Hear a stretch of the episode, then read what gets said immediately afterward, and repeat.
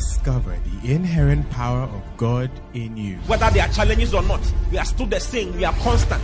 God is constant. God does not change. And that is the life that we have received. It says Jesus Christ is the same yesterday, today, and forever. That is the same life we have also received. We are also the same yesterday, today, and forever.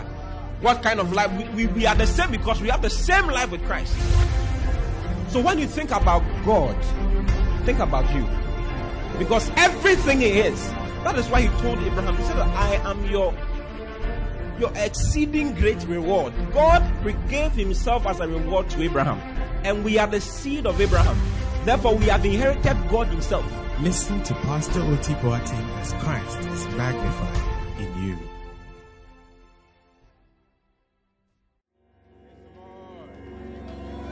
Can I lift up your right hand towards heaven? Thank God for this afternoon, for this opportunity that God has given to us. We give you glory.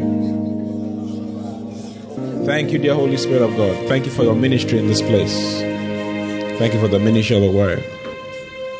Thank you for the power of God that is present to heal. Heal our hearts. Heal our souls. Heal our bodies. Thank you, Lord, for insight into mysteries and secrets. And thank you for revelation from your Spirit, the unveiling of your Spirit and your word to us. Thank you that our glory increases in the name of the Lord Jesus. And grace is ministered to all of us in the name of the Lord Jesus. Thank you that great ability is ministered to us to do more than we are doing now, to live an excellent life, to live a beautiful life, and enjoy your blessings upon our lives. We give you glory, we give you praise. Even in Jesus' name, amen. Amen. Hallelujah. Hallelujah. Praise the Lord. I want us to thank God for our pastor and his wife. I think you can do it better.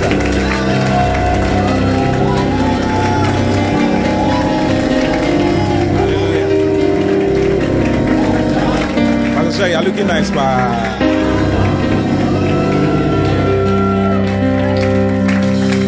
God always gives you a pastor after His own heart. And I'm saying what I'm saying because I want you to respect your pastors some more. Yes. I want you to really respect them, so that you can get the best out of them. Yes, or else you don't get anything out of them. Hallelujah. Hallelujah. One of our pastors was telling me some few moments ago how just yesterday someone called him. The person was dying. The person couldn't, I think the heart was beating, something not right. So the mother called. Pastor, pray for my daughter. And he was doing something else. But in that moment, he gathered himself in seconds and prayed for the person. And the person became fine immediately. Now, if you don't believe, if you don't believe that your pastor carries an anointing from the Spirit to help you, yeah, there's a there's a power of God that He carries for you. It's for you. It's not for anybody. It's for you. If you ignore it, if you despise it, you will not be blessed. That is why I'm teaching the things I'm teaching you, so that you can respect what's an honor. You know, honor. If you don't honor what you have, you will not you will not get anything out of it. Jesus went to His own hometown. In Mark chapter six. Sit down. I'm preaching. Sit down. I started the message. So, honor your pastors. Bless them. And God will increase you. Hallelujah. Hallelujah. Mark chapter six, verse one. Honor all the pastors around. Pastor Shady, Pastor Serious. You know, I don't know your actual name. I just know Serious. Bernard, eh? Pastor Mike, Pastor Archie, Pastor Philip, Pastor Andrew, Pastor Sherry, Pastor Eugene, Pastor Sandra, Pastor Cassie, Pastor Sally. Where's Sally? Work. Oh, as well. Pastor Sammy. Where's he? Aspergen. Hallelujah. Hallelujah. Honor them. Honor all your leaders. All those who come to you. All those who always come around you. They are not coming because they don't have anything to do. We all have homes. And we would like to stay in our homes. We have televisions. We have beds. You know, but we keep coming. We keep following up on you. We keep talking to you. We keep calling you. We keep doing all those things. And intruding into your life if you like, just so that we can help you live the life that God has designed for you to live, and help you go where God has designed for you to go and be before the foundations of the earth. So we have your destiny at heart. We have your very destiny at heart. Hallelujah. Hallelujah. Yeah, we have your destiny at heart. You know, we have your eternity at heart. God has put us in your life for your eternity. Yes. Hebrews chapter thirteen, verse seventeen. Let me show you something. Then I'll, then I'll come back and come and show you Mark chapter six, verse one. Okay? What am I sharing on? Uh-huh. Sports. The rulers, false brethren, dangerous sons, and sports. And I was talking about the rulers. I spoke about the rulers on uh, Saturday morning. Then I shared concerning the false brethren on Saturday evening. Then I started sharing concerning dangerous sons. I mentioned a number of people, isn't it? I mentioned Cain and I mentioned Ham. Did you learn anything? And I started talking about the sons of Jacob. Hallelujah. Hallelujah. Look at this. It says, obey them that have the rule over you. Obey them. Obey them. Tell me about obey them. Obey them. Sometimes the ministry of a pastor is not apparent. It's not easily observed or seen. Like, who is he? What is he doing in my life? A doctor is more important than a pastor in our society. A medical doctor is more prestigious to be a medical doctor than to be a pastor. That is why parents would prefer their children to be doctors than to be pastors, lawyers and all that, because it's more prestigious. But they don't know that ministry, church work, is the most important thing in the world. They don't know. It's not easily apparent. It's not something that people think about much. Hallelujah. Hallelujah. But what we do, nobody can do. Nobody can do it for you. No degree can get it for you. Nothing. It's not possible. It says, obey them that have the rule over you and submit yourselves. For they watch for your souls. I mean, who can do this for you? They watch for soul watcher. Hey. Soul watcher. Even your security man who looks after your house sleeps and is unable to do that. But ministers of God, pastors, leaders are sent to you to watch for your souls, as they that must give account. So on the judgment day, we will give account for your life. There's a day coming called the day of the Lord, where every child of God will stand before the Lord. And every child of God will need a shepherd to represent him in front of God and talk on his behalf, and say something concerning, give account concerning him. Now, if you don't have a shepherd, what are you go- who is going to talk for you on that day? Do- Like, everybody needs a reference. It's a scripture. I'm not, I'm not lying to you. I'm telling you the truth. Let me show you a scripture. Um, Second Corinthians chapter eleven, verse two. Paul says, for I am jealous over you with godly jealousy, because I have espoused you to one husband, that I may present you as a chaste virgin to Christ. Hallelujah. Hallelujah. There's a day coming when we are supposed to present you to the Lord. Like which bride shows up on her own? Your, someone must present you to your, to your bride, to your groom. Your father must present you to your groom. Where is your father? Who's the one presenting you? That is why shepherd is important. I'm, I'm preaching on the other side. I'm preaching on seven reasons why everyone needs a shepherd in his life.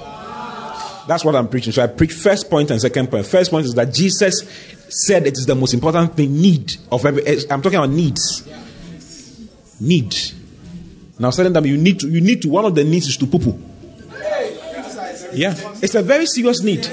Doctor, if if someone is not poo-pooing for more than for two months, you won't be, you won't be alive. You won't be alive. If you don't poo-poo for two months, you will not be alive. The poo-poo will come out. The doctors they said it, that the poo-poo will come out from your mouth because it is piling up.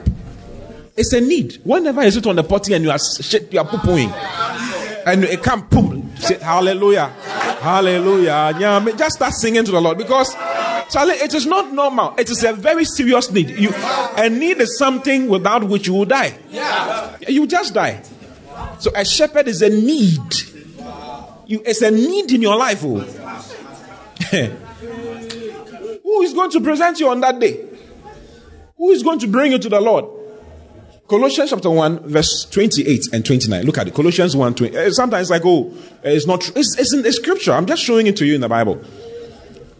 This Paul talking. It says, we preach Christ, okay? Christ whom we preach, warning every man and teaching every man in all wisdom, so that we may present every man perfect in Christ Jesus. We will present every man perfect in Christ Jesus on that day. We'll present people on that day. So who is going to present you? So what we are engaging in is lifetime. It's, et- it's eternity. It's eternal. Okay? Reverend George is my father in the Lord. He's not in my life for two days or ten years or twenty years. No. It's forever. Even in eternity. Yeah. We'll meet in eternity. And he will present me. When when they go and they call my name, that I should come and come and stand before the Lord on the bema seat. When I go, they will all be there. To say what they did in my life. What they preached that I took serious and used, and what they preached that I did not mind and did not use. All those things will be subjected to, to, to account. So back back in Hebrews chapter thirteen, verse seventeen, it says that, listen, these people watch over your souls as they who would give account, because they will give account for, for you, eh? As they that must give account. He says that they may do it with joy and not with grief. Let's read uh, Amplified. Obey your spiritual leaders and submit to them, continually recognizing your authority over you. For they are constantly keeping watch over your souls and guarding your spiritual welfare.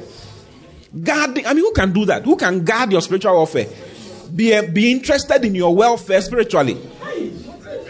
No, the president does not care about your spiritual welfare. Meanwhile, your, the real you is spirit. I told you yesterday, the real you, you are a spirit being. You are not, you are not body. This is just a container, it's just a house.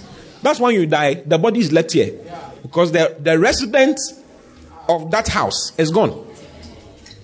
He has, he has, he has moved to another place. So that, that building is left here. They are guarding your, your, well, your spiritual welfare as men who have to render an account of their trust. You were trust from God to us, and we will render an account for you. Yeah. Hallelujah. Hallelujah. That is why we don't rush to become pastors and rush to become. It's not something to be desired easily. No, it's something that God must bestow on you because it comes with a lot of responsibilities. James three one. Look at James three one. It says, not many of you should be teachers because those who are teachers will have the greater condemnation. Uh, not many of you should become teachers, self-constituted censors and repro- reprovers of others, my brethren. For you know that we teachers will have will be judged by a higher standard and with greater severity than other people. Thus, we assume the greater accountability and and the more condemnation. Yeah, that's the pastor. He he assumes a greater condemnation, a greater accountability, a greater responsibility because he's now responsible for other people. So if they give you three, that's why Jesus, before he died, said that, listen, he, Jesus told God that the people you gave to me, I have kept all. I did not lose any. It was only the son of perdition that I lost. So Jesus was giving an account here before he meets the Father. Yeah. Because all of us will have to give an account. When they call your name, reference, Kai, you see all the people, the one who won you to Christ will be there. The one who raised you in the Lord will be there. The one who brought you into ministry will be there. The one who, everybody will be there.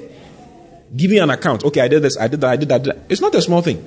So if you make it unbearable, an unbear- unbearable job, we'll have to give you up. So that it is, it is clear that we don't have to give account of you. Or you don't understand what I'm trying to say. Yeah, yeah, yeah. So that, because we don't want stress. We don't want stress. There are people we have to give account apart from you. There are people out there who are not yet in the church for whom we have to give account. And we will, we, we will give account for them whether we meet them or not. So you are delaying us with your somewayness. We will give account of them whether we meet them or not. Whether we meet them or not. You should read your Bible. Ezekiel chapter, is it thirty-three or three? Where is it? The Son of Man, hear my word and give them warning from my mouth. For I've made you a watchman over them. Ezekiel, right? Ezekiel three or something like that. Right? I, I don't want us to go into it. I, I'm just brushing over it. Ezekiel three, thirty-three. Let's read King James. Son of man, speak to the children of thy people, and say unto them, when I bring a sword upon the land, if the people of the land make a, a man of their coast and set him for their watchman, next way, well, if when he seeth the sword come upon the land. Listen, basically what he was saying was this. Let me just summarize it for you, because I have so many things to tell you. God was telling them that, listen, I've made people watchmen to watch over the souls of men. Now, if they don't warn the people that of my judgment, and they die, and the people die, okay, I will require their blood, everyone's blood, that they did not warn, the blood from the one who was supposed to warn them. So the one who was supposed to preach and did not preach to any to them, will have God require their blood. In other words, you will, he will ask you, why is this person in hell? He's in hell because according to my plan, you were supposed to be, you were supposed to have met him, but you didn't meet him because of one, two, three reasons. Do you get it? Yeah. So in Acts chapter twenty, Paul said that I am pure from the blood of all men because I've preached. That, that was the last. That was the last meeting he had with those people. When he was he said that, listen, I have not ceased to preach the gospel publicly and from house to house. I've given you all the counsel of God. Therefore, let bear record from today that I am pure from the blood of all men. I don't know anything. Like when it comes to you people, I've said all that I'm supposed to say to you. I did not keep even a single thing out of you from you. I've said everything. So keep me, know that I'm pure. Then he left. Yeah. So you can't be delaying us. You get it? With your foolishness, with your some wayness, with your terrible type of life. We'll have to leave you and try and say, hey, it's okay. Let's just move on. Yeah. Because you are delaying, you are preventing us from getting to the people we are supposed to get to. Because of your foolishness. After you have heard all that we have told you, instead of altering your life for it to suit the word of God, you decide that, listen, we have heard, but we will not take it. Me, I'm not changing. Me, my sexual life is more important to me than the gospel. My scamming is more important than the gospel. My lying is more important than the gospel. My business is more important than the gospel. My whatever is more. So you, you, you, my beloved is more important. My marriage is more important. My okay. What do you think about what I'm saying? Is it a good thing to do? Yeah, because Charlie, you don't tire. Oh, you know this is what I talk. You don't tire. We forgive one. So advise yourself. Tell them about advise yourself. He says, do your part. You do your part. Go back to that place. Hebrews chapter thirteen, verse seventeen. Do your part to make the work very easy, so that they don't do it with sighings and groanings. Eh? As men who have to render an account for, of their trust. Do your part. You do your part, and I'm showing you your part. Avoid these things. Avoid becoming a false brother. Avoid becoming a dangerous son. Avoid becoming a sport, or else you'll be removed. You will be removed from the system. God will remove you like that. I remember we got some people in the area in which we are. Boedi. Got some boys from there. Preached to them, brought them to the house of God, and we're talking to them, helping them, teaching them and all that. We, the people even organized extra classes and all that for them. They were they were laughing at us. Yeah, they were laughing at us like, oh, I got. When I'm preaching, they are laughing. Not even one of them is in church right now. Not if, I won't, and I won't give account of them. I won't give any account of them. Because as far as I'm concerned, they are not part of what I'm supposed to deliver to the Lord. Do you understand? Uh-huh. Because when we're telling them, they were laughing at us. So they should keep themselves. Jesus said that if you go into a city and they don't accept you, what do you do? That's your foot. He didn't say stay there and talk to them and be there with them and all. He didn't say that. He didn't. If it is wickedness, Jesus wouldn't have said it. Yeah, he said, move, move on to another city. Move on to another place. Go where you'll be accepted. Yeah. Hallelujah. Hallelujah. Do your part. Tell me about do your part. Do your part. So that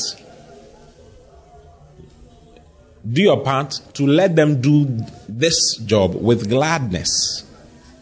And not with sighing and groaning, for that would not be profitable for you or to, to you either.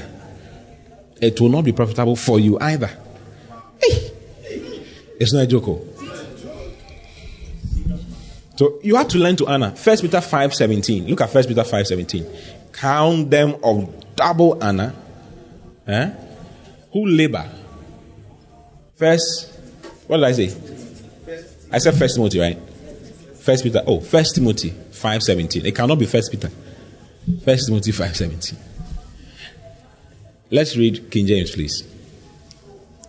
Let the elders that rule well. These are the rulers. Eh? Let the elders that rule well be counted worthy of double honor, especially they who labor in the word and doctrine. Let them be counted of what? Double honor. Honor them. And when you see, when your pastor says something, honoring your pastor has to do with listening to what he has to say to you. Do you get it? Yeah, just listen and flow. There's another scripture in First Thessalonians chapter, chapter five, verse twelve. Look at it. Read it to me. We are reading twelve and thirteen. One to go. And we beseech you, brethren, to know them which labor among you, and are over you in the Lord, and admonish you, and to esteem them very highly. Very highly in love for their work's sake, and be at peace among yourselves. Have you seen it? Yeah. It says, know them and esteem them very highly.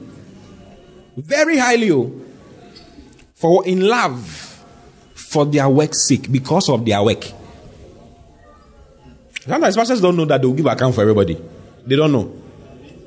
So they, they just move around. You will give account. You give account. Hallelujah. Hallelujah. Hey. Hey. Charlie, they didn't tell you before you became a pastor. It's like it's a very serious, what a shock. This one I didn't teach you in the, in the Bible school. Yeah. That is why pastoral appointment is not the end of your development as a child of God. You are still growing. Yeah. A lot of people become pastors and that's it. They have arrived. You know? Like I said, you've not, you've not entered your fivefold yet. No, no, no. You are now starting. It's just a beginning. You are an overseer. Now you must be someone who ministers The, to the body of Christ, proper, proper. Hallelujah. Hallelujah. So don't be stubborn. Tell me about don't be stubborn. Don't be stubborn. So yesterday we were talking about the dangerous sons. We spoke about we spoke about who? Cain. Cain. Then we spoke about Ham. Ham. Then we started talking about the sons of Jacob, right? What do you think? Should we talk about the sons of Jacob? Yes. Okay, then Genesis chapter forty-nine, verse one. Then we'll talk about Esau. Genesis forty-one, forty-nine, verse one. Bad boys. These boys, very bad boys. I'll just tell you the stories. And Jacob called unto his sons and said, gather yourselves together, that I may tell you that which shall befall you in the last days. And he was going to die. This, these are his last words. By the time he finished, he was dead. Next verse. Gather yourselves together and hear, ye sons of Jacob, and hearken unto Israel your father. Yes, I spoke about Ham and how Ham forgets what his father has done for him. And is disobedient. That's whatever he wants to do. When his father talks, it's like it's nonsense. He's exposing his father rather. Because he has forgotten what was done for him. He has forgotten that, oh, they bought food for me at a point. They preached to me. I even lived in their house at a point. Oh, I did this. He they did this for me. They helped me. I don't know if you get it. Yeah. He has forgotten, so he talks like he's mad. Now this guy, Reuben, says Reuben, the first, the first son of Jacob. Reuben, thou art my firstborn. Because you are my firstborn, you are my might and the beginning of my strength, the excellency of dignity, and the excellency of power, because you have the birthright. He has the, he's supposed to have the birthright. Can you imagine that the birthright moved from Reuben all the way to, J- to Joseph, who was the eleventh born? eleventh born. It moved from Reuben all the way to the eleventh born. Yeah, because from number one to number ten, fools, so they are all foolish boys. Foolish boys. Look at the next verse, verse four. Unstable as water, thou shalt not excel. The father cursed him. Yes. The father just cursed him and died. Why? Why, why did he curse him? Because thou wentest up to thy father's bed. Then thou defilest thou it. You defiled it. Then he said, yes, thou went up to my couch. You, you did. You went to my couch. You did it. You did it. You took me for granted. You insulted me. You, you, you took me as nothing. What brings me pleasure, you wanted it to bring you pleasure. Yeah. He went to sleep with his father's wife. Yeah. It, you see, the, and that wife had given birth to some of his brothers. Who, like that woman that he slept with had given birth to some of the sons of Jacob. So his brother's mother. I mean, what kind of nonsense is that? What kind of foolish attraction is that? Hey, hey. Disrespectful boy. He likes what the father likes. Ah, what a shock. Hey! Hey! How dare you? Disrespect. I mean, you just, just talk. You see, and we, we, we are not talking about like, oh, uh, don't, don't look at taking your pastor's wife or anything like that. That's what we are talking about. Understand. Understand, okay? You are going too far. You can't do that. What I'm talking about is dishonoring the, the, the person who feeds you. This is dishonor. This is gross dishonor. Gross dishonor. This is the summit of dishonor. Yeah. Gross dishonor. Gross disrespect. Gross wickedness. Yeah. You know what you are saying and what you are doing is not correct. But then you are saying and doing it. Ah, you are not a son. You are, you are a demon. There's something wrong. The devil has taken over your life. Yeah. He said, listen, you are the excellence of power. So it's called, it's called frustration. Frustration is when you have ability, but you cannot do what you're supposed to do. You cannot perform. So you, you know you can do this, you can do that, you can do, but you can't do it. Do you get it? Mm-hmm. Visible, oppo- you, you, invisible opposition. You are just struggling for nothing. Do you know God fights against his children in one particular situation? How many of you know? There's one thing that you do, eh, that will make God fight you. It's called pride. Pride. First Peter five five. Likewise, ye younger, submit yourselves unto the elder. Yea, all of you be subject one to another, and be clothed with humility. For God resisted the proud. Now he's talking to children of God, though, and he says that God resisted the proud. What is pride? What is pride? I know, I know everything. When they are saying it, who are, who are you? Why are you talking to me? I'm better. I'm better than you. I'm I'm whatever. You are in the, you are in the, you are in the same class with the devil, because that's this is what caused the devil to fall. Pride. It is pride that makes you lift your voice against your father's voice. Yeah, all those who, if you ever quarreled with your natural father, you have to go and apologize. I'm telling you, before he dies, I beg you, don't quarrel with them. Do you understand? Huh. Over nothing, over nothing. You can shout, shout. At your fa- me, my father will beat you even if you are thirty. That's my father for you. He will beat you. He will let you know that I gave birth to you. So it's not it's not under discussion. By the time you are fifteen, you have been beaten Ama. You are submissive by, by nature. no, no, no. I mean, don't even try it. He will jump and slap you. Pa! Right now, yes. I've seen him do it to older people who are not his children. But he took care of them and they are fooling around. He will jump like this. Pa! By the time the conversation is done, you are you have received your slap. Everything is everything is silent. Yeah, sure. I saw him slap someone who was thirty-two. Yeah, I was younger. He slapped him. Pah! Like that. I said, hey. Oh, don't fool around. Oh, what do you mean? Hmm? Pride goeth before destruction, and a haughty spirit before a fall. Haughty spirit. Hey. Hey. It's pride that makes you want to talk back. I can tell you, do it like this. What? Every time, dishonor, so, so dishonor. I have my word.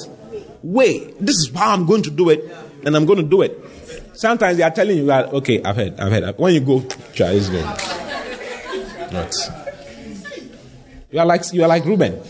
Unstable as water, you shall not excel. Hey. And can you imagine that when Moses, Moses was a prophet of God. Moses came way after Jacob. Okay, way after Jacob. From Jacob, we went to Joseph. Then, four hundred years later, Moses was born. And when Moses came, he became a big prophet and he was blessing Israel. When he got to Reuben, he said, Reuben exists. And then he moved on. Yes, he didn't say anything about Reuben. He said, Reuben, live. Like, live. That was all he said, because Reuben was dying. Reuben's tribe was the smallest. It was dying. They were just reducing because of what their father did. So when he got, he said, Reuben, live. It's in the, it's in the, I think it's Deuteronomy twenty-eight or so. Yeah. When Moses was blessing, his final words, he didn't say anything about them. He just said, Reuben should live. Reuben, live. And then he moved on. He can't change. You can't, there are some things some people can't change. Yeah. Are you in the church? Yeah. So don't become a disobedient child. Okay? Uh-huh. Don't become a disobedient child. Look at the next verse. Let me show you about the other sons, sons of Jacob. Bad boys. Bad boys. Look at these two people. Look at these people. Simeon and Levi are brethren. Comma. They were happy.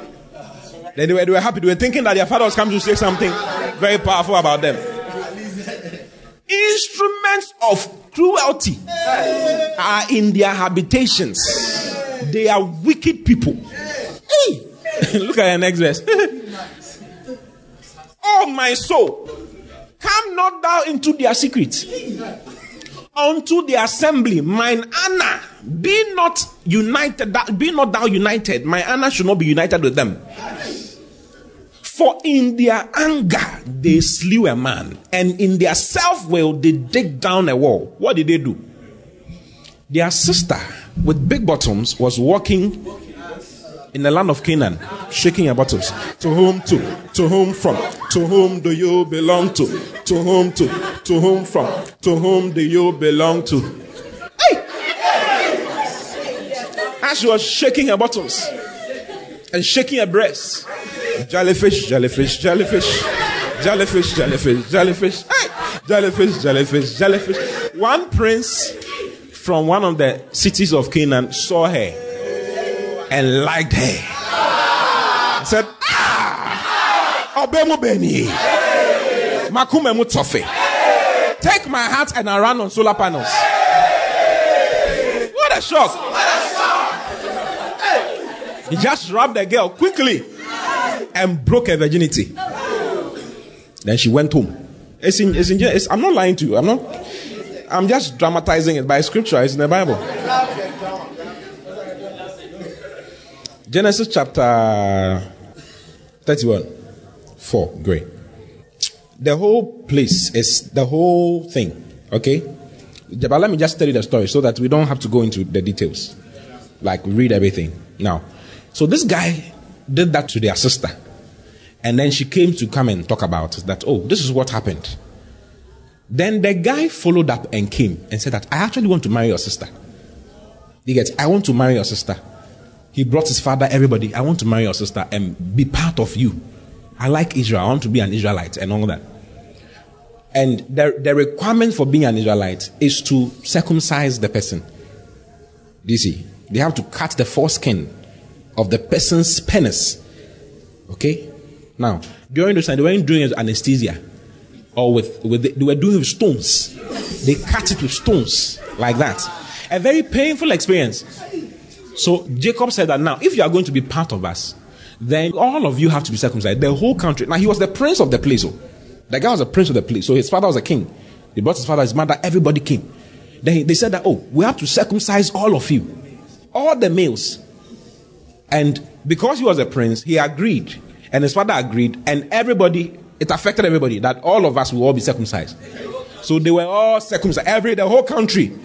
Circumcised. Everybody was circumcised. Just so that they can have, their prince can have one. Look at the sacrifices they are making. Now, when, when all that was happening, Levi and Simeon were there quietly watching the whole thing. And saying that, oh, let's circumcise them. Their father was saying, we'll circumcise them. They'll marry your sister and then everything will be okay. Is it okay with you? They said, yes, sir. Yes. We understand. It's okay. We'll do it. So they circumcised. And it came to pass on the third day, when they saw When they when they were sore, like when the sore was in the in the height of its pain, you get it? Huh. That two of the sons of Jacob, Simeon and Levi, Dinah's brethren, took each man his sword and came upon the city boldly and killed all the males. They killed all them. They were they were in pain. So you can't even fight when you take the. Uh, you can't fight because when you move, the thing is burning. So you just hey, do you like my message? I don't like my message. And they killed everybody. They killed everybody. The whole, they killed every male in the country. Yes. Two people killed everybody and invited their brothers, join us. They killed everybody. Can you imagine? That is why he said, he, the habita- these, are, these are instruments of cruelty. Because they had agreed. That they will, and all of them were circumcised. That they were all part, they were all people from the land of the Chaldeans. So the only difference between them and them, the two of them, was circumcision. So we are going to be circumcised. We will just become like you. They killed everybody and took their wives and their children for slaves. Yes, all their wives and children for slaves, and took every property that they had. When they came, look at what Jacob said. Go back to that place, Genesis chapter thirty-four, from verse twenty-seven. Yeah. Okay, go back, twenty-six, so that we can read it from there. And they slew Hamor and Shechem, his son, with the edge of a sword, and took Dinah out of Shechem's house and went out. They had even done the wedding. Oh, what is the meaning of this? Somebody's wife, the sons of Jacob, came upon the slain and spoiled the city because they had defiled their sister. What kind of nonsense is that? They took their sheep and their oxen and their asses and that which was in the city and that which was in the field. Next verse. And all their wealth and all their little ones and their wives took they captive. And spoiled even all that was in the house. They took everything. And they brought it to their father. And their father said, hey, next verse. And Jacob said to Simeon and Levi, ye have tro- troubled me to take me to stink, to make me to stink among the inhabitants of the land. You see, these are sons who out of anger do things that put all of us in jeopardy. They put all of us, the whole church, in jeopardy. Listen, the Bible says that lay hands suddenly on no man, lest you be partaker of their sins. When I lay hands on you and bring you closer, or when we bring you closer to the, to the church, to us, whatever you do affects us. Whatever you do affects us. So you can't just stay in your corner and say, I'm doing my own thing. You are my own. No, you are affecting all of us. Yeah. These are, the, these are dangerous people. Like when you, when you identify yourself with them, it's finished. Because they'll do something that will pull your image and your life into, into the mud. Yeah, because of their lifestyle, because of the way they are, what they can't stop doing. Their anger, their selfishness. No, the guy took just one, one of your sisters. You have taken, you killed all of them, and you have taken all their wives, all their children. Is that fair? Is that fair? In fact, God should have killed all, that. This was the day where Israel was supposed to have ended. This was it. Because if you read on it, you see that, look at it, it says, this day you have troubled me to make me to stink among the inhabitants of the land, among the Canaanites and the Perizzites. And I, I being few in number, they shall gather themselves together against me and slay me, and I shall be destroyed, I and my house. This was what was going to happen. Because of what they did, all the inhabitants of Canaan were going to come on them at once and destroy, destroy all of them. God had to, God had to mitigate the situation. God came in and said he should go, should go back to the land of Bethel.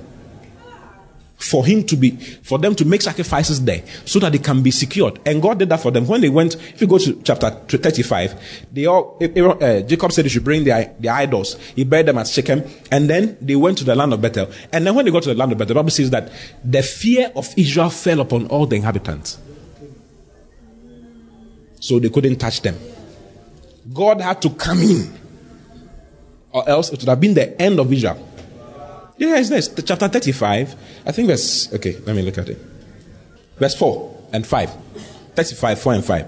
And they gave unto Jacob all the strange gods which were in their land, in their hand, and all their earrings which were in their ears. And Jacob hid them under the oak which was by Shechem. And they journeyed. And the terror of God was upon the cities that were round about them. And they did not pursue after the sons of Jacob. Yeah, God had to do this. Because of two people. Instruments of cruelty. Oh my soul, don't be amongst their secrets. I don't want to know about their secret, what they are doing. Eey. They were, they were disqualifying themselves from the birthright. What kind of anger is that? Because you're angry, you can see. Maybe we did something against you, something happened. This is what happens, like, oh, something, someone did something to me, and the pastor did not say much about it. So I am angry. Do you get it? So I'll do whatever I want to do because they didn't handle my situation right. This was what killed Absalom. When Absalom's sister was raped by his own brother Amnon, okay, the father did not say anything. He kept quiet. Sometimes your pastor will not talk. When there's a problem, he will not say anything. It doesn't mean that it's finished though. Don't be angry. Don't let your anger make you do something that will be eternally devastating for you. That's what they did. And Absalom, Absalom became a disloyal servant. And did Absalom slept with his father's wives in the top on the top floor for all of Israel to see. That was what Absalom did. Yeah. Because when it came to him, they didn't say what they were supposed to say. So I'm angry. So I'll do whatever I want to do. And drag all everybody into danger. I don't care. What type of anger is that? Hallelujah. Hallelujah. Tell your neighbor, don't be a dangerous son. Don't be a dangerous son. Flow. Tell your neighbor, flow. Flow. Hmm? Like be around. Be around. thirty years from now, be around. fifty years from now, be around. Correct. Like you are you are a correct person in the church. There are someone we can rely on, not someone we are afraid of. When we think about it, like, hey, this guy, when he gets angry, Charlie, we, we don't know what will happen also. Let's not step on his toe. Your pastors are now careful not to come close to you to step. We are afraid of you now. You are Terminator five. Kelalumi's nephew. You are Kelalumi's nephew. Hey, what a shock. What a shock. Yeah, this is it. And Absalom pitched a tent up on the roof in public view and went in and slept with his father's concubines. He slept with all of them. And you concub- the, the concubines are actually official. They are wives. They are legal concub- concubines. Those, those types don't have concubines. Hallelujah. Guess what? The sons of Jacob's story has not ended. The, the final dangerous thing that they did was that they sold their own brother into slavery.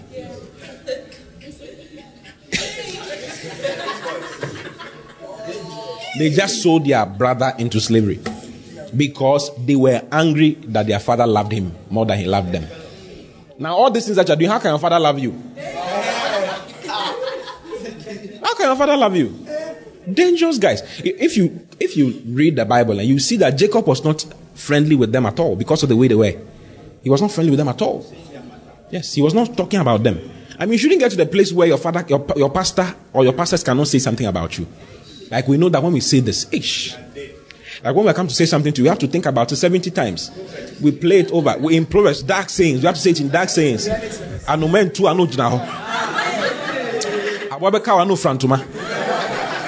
know, and we say all kinds of things before we say it.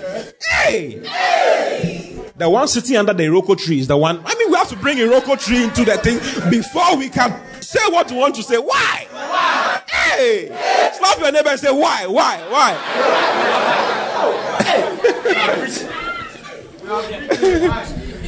Hallelujah. Iroko tree. Hey!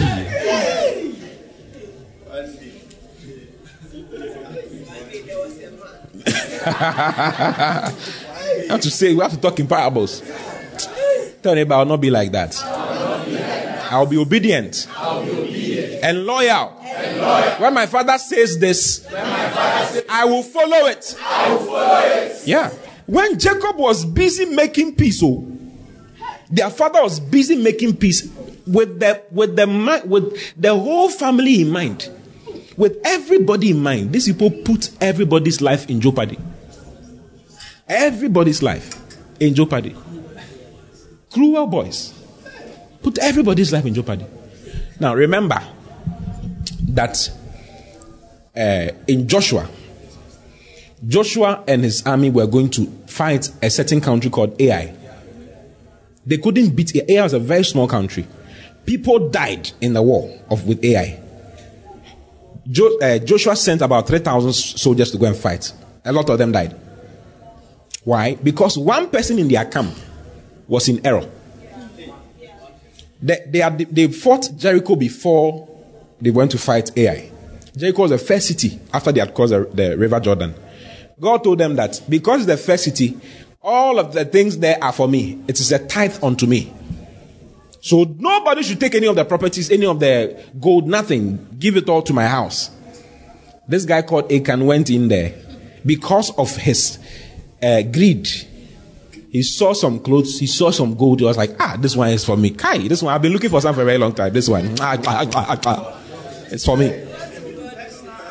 Well, this one, what God is for? So he took it and hid it in his tent. And because of him, because of his error, one man, he put all of Israel's life in jeopardy. Many people died because of him. But sometimes you are in your corner, it's like, oh, it's just me. Brother, it's not just you. Like people, like priests. What affects you affects all of us. Do you understand? Yeah. Uh, so don't have that in mind, oh, it's just me. It's just me. If you impregnate seven people, which church do you go to? Love Economy Church. If you, who is the pastor? They will drag us into your mud. Yeah. Is it true? Yeah. yeah.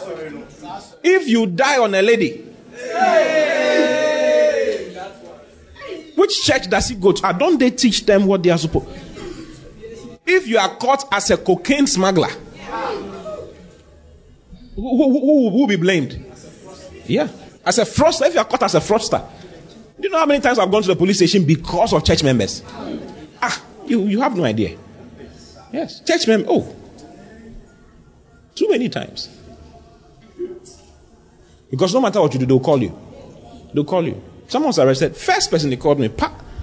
And then I'm there. The whole day I'm there. Trying to get him out, making calls, uh, negotiating with inspectors. A pastor does everything. I'm telling you, there's no, there's nothing we don't do. We are into construction, we are into bail, we are into doctor things. Oh, recently we had a camp, and there was a room full of sick people and catheter and all. What, what was it? Cannula. Cannula. Even this office, this office. If, even this office, they do some. Yeah, so that we can take care of you. Because that's it's our responsibility to do that. We do all kinds of things. All kinds of things. I did some counseling for somebody, one of our church members. And I taught her so powerfully about sex in marriage that when she, when she got married, she enjoyed herself so much. A friend was getting married from another church. She called me and said, oh, the friend, she has told the friend about me. So she wants the friend to come to me so that I teach her how to, how to enjoy someone or two. Then I said, hey. Hey, hey, hey, hey. Why? Do you think I am a, I am a porno, porno something? What's the meaning? Come on. Hey. Hey! Yeah, because we have to know everything and help everybody. Yeah, some people don't, they don't know about some things. So when they get married, ah, their husbands will rape them. I know some, let me tell you a story. Can I tell you a story? One day, some people got married and I was really involved in their marriage because they were close to me. So I blessed their marriage and did all that. But during the council, they didn't get time for us to talk about sex in marriage. So when they went for the honeymoon, they couldn't find, the guy could not find where the entrance was. So for all the one week, they were searching. The guy was trying to put his penis into the girl's urethra. It was not easy. So they came to my house after. I asked them, ah, so what happened? They said, oh, pastor, we couldn't see anything. So I told them, go into this room. Then I took a book. You, do you see this book? From here, this one is, this one is, this one is, this, this one is the actual thing. Hey! What a shock! Then you went to check. And he tested and realized that, oh, pastor, it as well. We will see you later. Hey! Hey! You know, so after doing all these things for you, then you turn back and insult us. I mean, what kind of life is that? You turn back and you do something that to put all of us, all of our, all the things that we are doing to jeopardy. Slap your neighbor. Why? Why? Why? Ask why? Why are you like that? You like my message? They sold their brother into slavery. They sold their brother into slavery. Yeah, wicked people. Wicked people. Yeah. So sometimes you can have a church eh? and there are groups, so many groups. If you are not part of our group and you are different, they sack you. So whilst we are busy trying to gather sheep, gather sheep, you with your foolishness and your some wayness, you won't gather with us. You are scattering. God will, God, God will punish you. You are one thing about to scatter.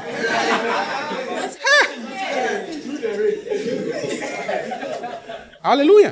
Hallelujah. You do things that will destroy people's lives. Yeah. When you see a beautiful lady enter the church, pop,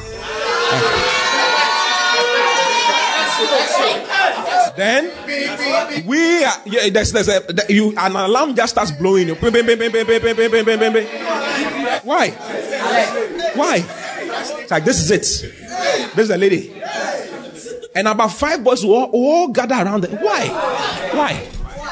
When we are thinking about how that person will become matured and grow in the Lord, you are thinking about how you can spot things.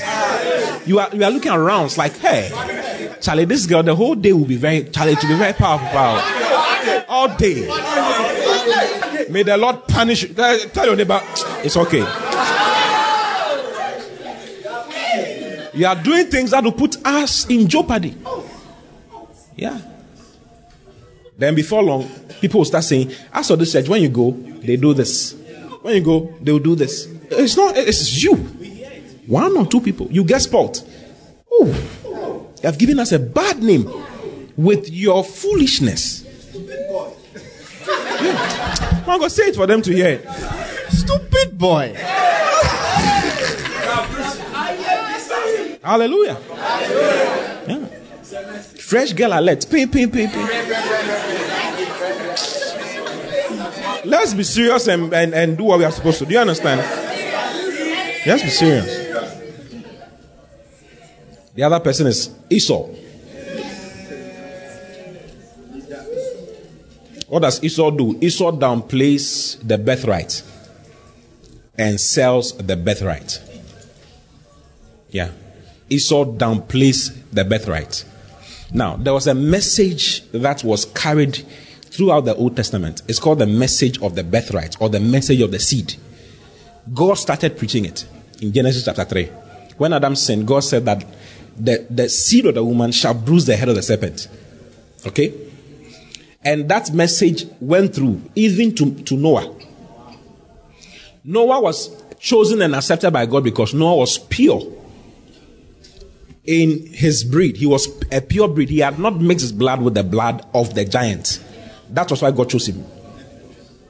Okay? Because when God, when the devil heard that God was going to bring a seed, the seed of the woman, okay, he started corrupting human, the human race. So he brought some fallen angels around so that they can sleep with women and give birth, destroy the, the, the, the seed of the woman. I don't know if you get it. Uh-huh. Then Noah survived. He came out, Nimrod came, then Abraham came. Abraham was chosen because out of you shall all the nations be blessed. Your seed shall be a blessing to the nations. The same, the same, the same are the seed. Same message. Abraham gave birth to Isaac. Isaac gave birth to Esau and Jacob. Now, the firstborn is the carrier, the natural carrier of the seed. And Esau knew this. Esau, it had been preached to him several times. He knew it. He knew that he had the seed. He had the birthright. Sorry? The father was very close to him because in his mind he was raising him to do what he was supposed to do. Do you get it? Yeah. Now, what is the birthright? The birthright is what I've told you now. Esau disrespected, despised the message of God, of the house. So you've come here. When you came, we taught you on eternal life. What it means to be born again. On righteousness. We are teaching you the sin concept. Two types of sins. This one and this one. We teach you so many things, isn't it? Yeah. We are teaching, we are, we are teaching you the message of the house that you are supposed to take and send to other people. Yeah. Now, you, you listen to the message. Let me show you what you do to... Let, Esau, we are talking about Esau, right? Yes, so Genesis chapter twenty, twenty-five, from verse twenty-seven. And the boys grew. And Esau was a cunning hunter, a man of the field, and Jacob was a plain man dwelling in, in tents. Next verse. And Isaac loved Esau because he did eat of his venison, but Rebekah loved Jacob.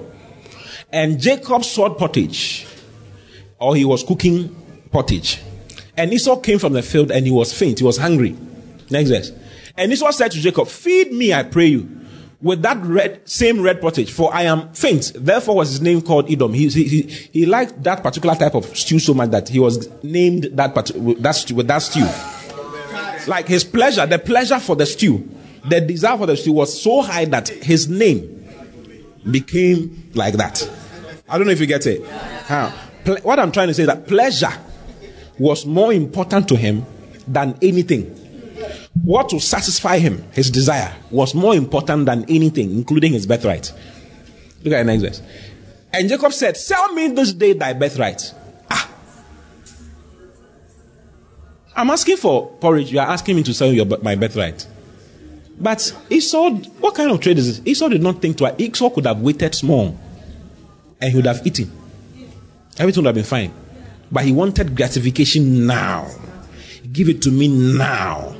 I want it now. If I don't get it now, that is the end.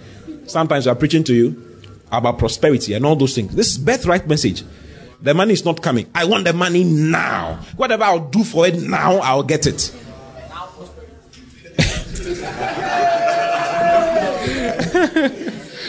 I don't know if you get what I'm saying. Yeah. So instead of allowing the message that we are teaching you to form you and help you for you to grow and get prosperity, you want it now, so you don't care whatever you do for it. So you end up selling your birthright, your inheritance in God, for pleasure, instant gratification.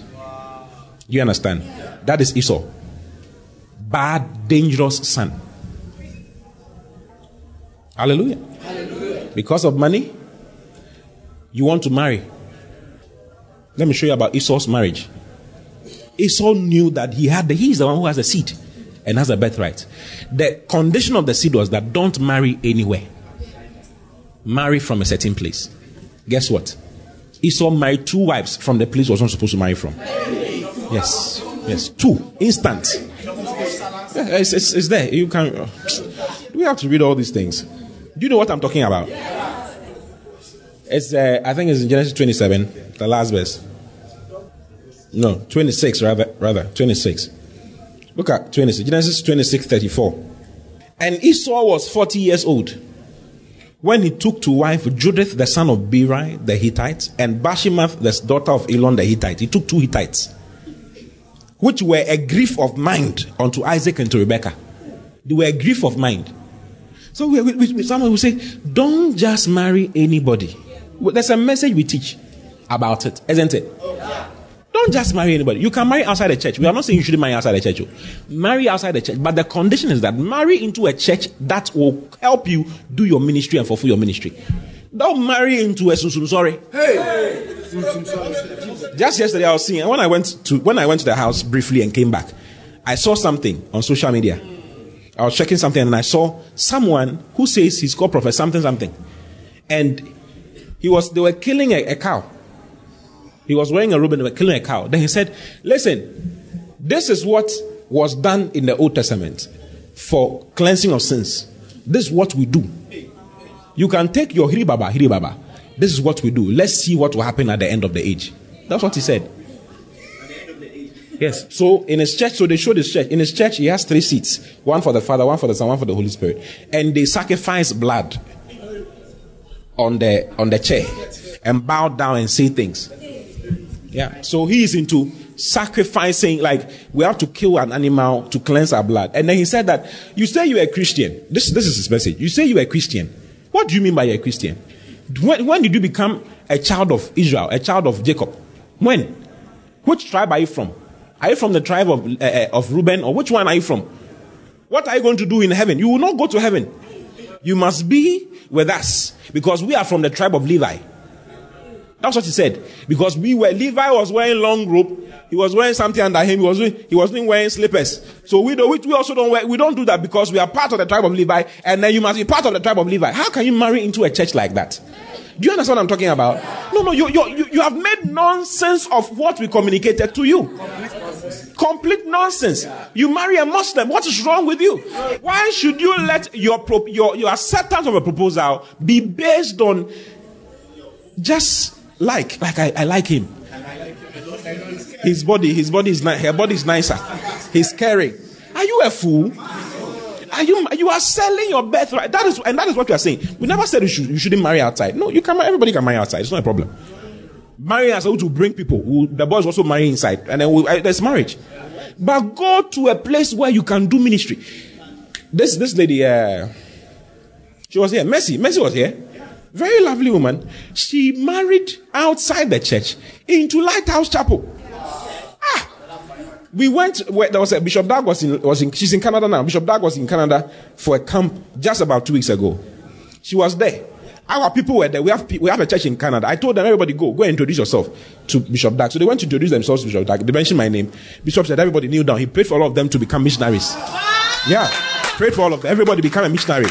Yeah, and bless them. Now you've gone to some, a place where you your what we taught you will be useful. She's now pastoring a church. What? Yeah, she's pastoring a church with her husband. The husband is working. She's the pastor. She's doing things. You've made, you've made correct what you have communicated to do. You didn't sell your birthright. Yeah. For instant gratification. You just want to. I'm growing. I want to marry. Then you are gone. There's no, I've been, I'm, I'm thirty-five. Nobody's marrying me.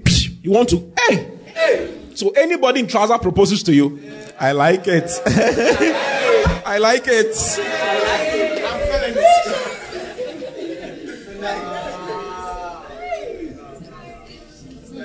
Are you seeing Esau? Yeah. Selling the birthright for instant gratification. Go back to chapter twenty-five where we're reading. Wow. Wow. Look at verse thirty-four. Okay. thirty-one. We're in thirty-one. twenty-six, twenty-five, thirty-one. And Jacob said, sell me this day thy birthright. And Esau said, behold, I'm at the point to die. And what profit shall this birthright do to me? Wow. I'm at the point to die. I saw in the bed the other. You don't respect what we are saying. You don't respect what God is saying to you. The message we are giving to you, you don't like. Do you get it? Mm-hmm. You have your own ideology. The Bible says that do not be equally yoked with unbelievers. You want to marry, and it's an unbeliever. We don't know your. We don't know what's happening with your counseling. We don't know anything. Why? Because you want to marry now. It's either this or forget it. You see that you are selling your birthright. Hallelujah. Hallelujah. Verse thirty-three. And Jacob said, swear to me this day. And he swore unto him. And he sold his birthright unto Jacob. Then Jacob gave Esau bread and pottage of lentils. And he did eat and drink. And rose up and went his way. Thus Esau despised his birthright. Esau despised. This is Esau. Those who despise what God places value on. Those who devalue what God... Pla- that is called fornication. Those who devalue what God places value on. That's the, the actual definition of fornication. Because in Hebrews chapter twelve, you see it there. Okay? Lest there be any profane person like Esau, who for a morsel of meat sold his birthright. Go, let's go there. Hebrews chapter twelve. I don't know if you like my message. Hebrews twelve fifteen. Let's read the Amplified. It's nicer in the Amplified. Hebrews twelve fifteen. Go to the next verse. That no one may become guilty of sexual vice or become a profane, godless, and sacrilegious person as Esau. As Esau did. Who sold his own birthright for a single meal. Yeah, next verse. And this is the problem. This, this is the problem with selling your birthright. Like despising the message that has been taught you. You see. We taught you on how that the eternal life is in you. And that eternal life is, is, is healing power. And that communion is healing power. When you are ill, you despise the communion. You despise eternal life inside you. You despise everything. I don't know if I'm making... I don't know if I'm... What I'm saying. You put on what's what? Sick mode. Activated. Activated. Wow. What a shock. What a shock. Like the message we are teaching is nonsense. It's like, it's as though we are, every time when we stand, we say, twinkle, twinkle, little stars. How I wonder what you are. Up above the world so high, like a diamond in the sky. Twinkle, twinkle, little stars. That's all you are. It's like, that's how you see us. Because all we teach you is a bunch of nonsense. Because when it comes to the core, to the critical point of putting into work, you're like, oh, we are dying. Is this this one that we are going to use? What are we going to use it for? What's all this? Let's do our own thing. We want what? Jobs. You are talking about soul winning. You say join a department. What do they say? What's all this department thing? And they're just despising everything. Hey! It's like some people are inside the message, so they are. The church has become silent. This is the problem. It says, for you understand that later on, when he wanted to regain title to his birthright, to his inheritance, of the blessing. Because there's a blessing in the birthright. There's a blessing in doing the work. Doing the word that we are teaching you. Okay? Hebrews chapter six, verse twelve. Be ye followers of them who through faith and patience inherit the promise. Let's look at it. Hebrews twelve, seventeen. Hebrews, what did I say? Six, twelve, rather. Then we'll come back to this. I just want to show you about the birthright, the inheritance. Okay?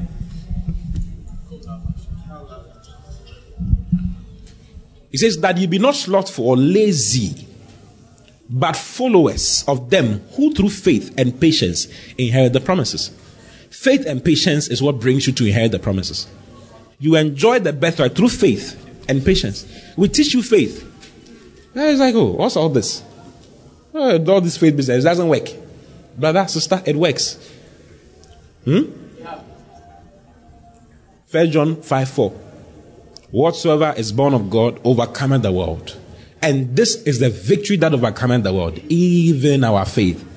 When the time comes for you to use your faith, use your faith. Put your faith to work. Don't say, Charlie, this thing, Charlie, and just talk, talk, then, Charlie, let's face reality. Charlie, we could just do them. I don't know if you get what I'm trying to say. Yeah. So you ignore faith that we've taught you. You ignore healing. You ignore prosperity. You ignore eternal life. You ignore righteousness. When you're faced with a temptation, you look up and you say, God, I be you know that. that. God understands. You make nonsense all the things that we have communicated to you.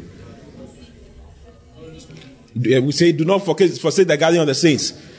Charlie, the spirit is willing, but the flesh is weak.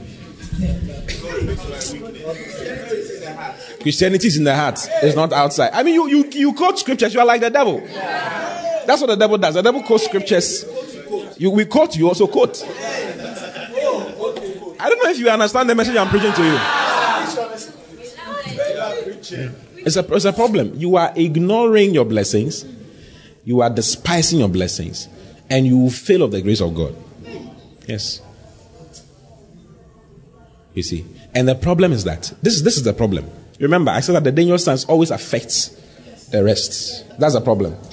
If it was just you, it wouldn't be a problem. But it ends up affecting others. Let me show you. Go back to that place. Go back to the other. Hebrews twelve. We're in seventeen now, right? For you understand that later on, when he wanted to regain title to his inheritance or the blessing, he was rejected. Remember, God rejects people. Go and ask uh, uh, David's big brother. What's his name?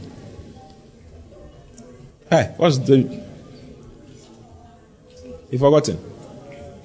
Eliab. Eliab, yeah. Eliab was rejected. When the time came for him to be anointed, God said, this one, I've rejected him. Because everybody, God is always looking at all of us. He's considering you. He searches the eyes, just looking at you. Yeah. He considered you and then he rejected you. So this guy, he says, he wanted to regain his title, to title his, his inheritance, but he was rejected, disqualified and set aside, for he could find no opportunity to repair by, by repentance what he had done. No chance to recall the choice he had made. There are things, there are choices you make that you cannot recall. Although he sought for it carefully with bitter tears. That was what happened to him. Now, the problem is that, go up. Go to verse fifteen. The problem is that because he didn't get it, and another person got it, the one who was patient and got it. When, when it came to marriage, you rushed. Now you're having marital problems. The other person did not rush. He listened to what he or she listened to what we're saying and got married nicely and is doing well. Yeah.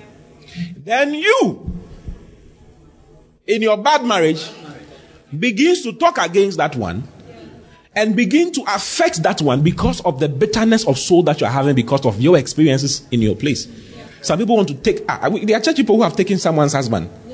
They are church, fellow church members' husband. Have you seen some before?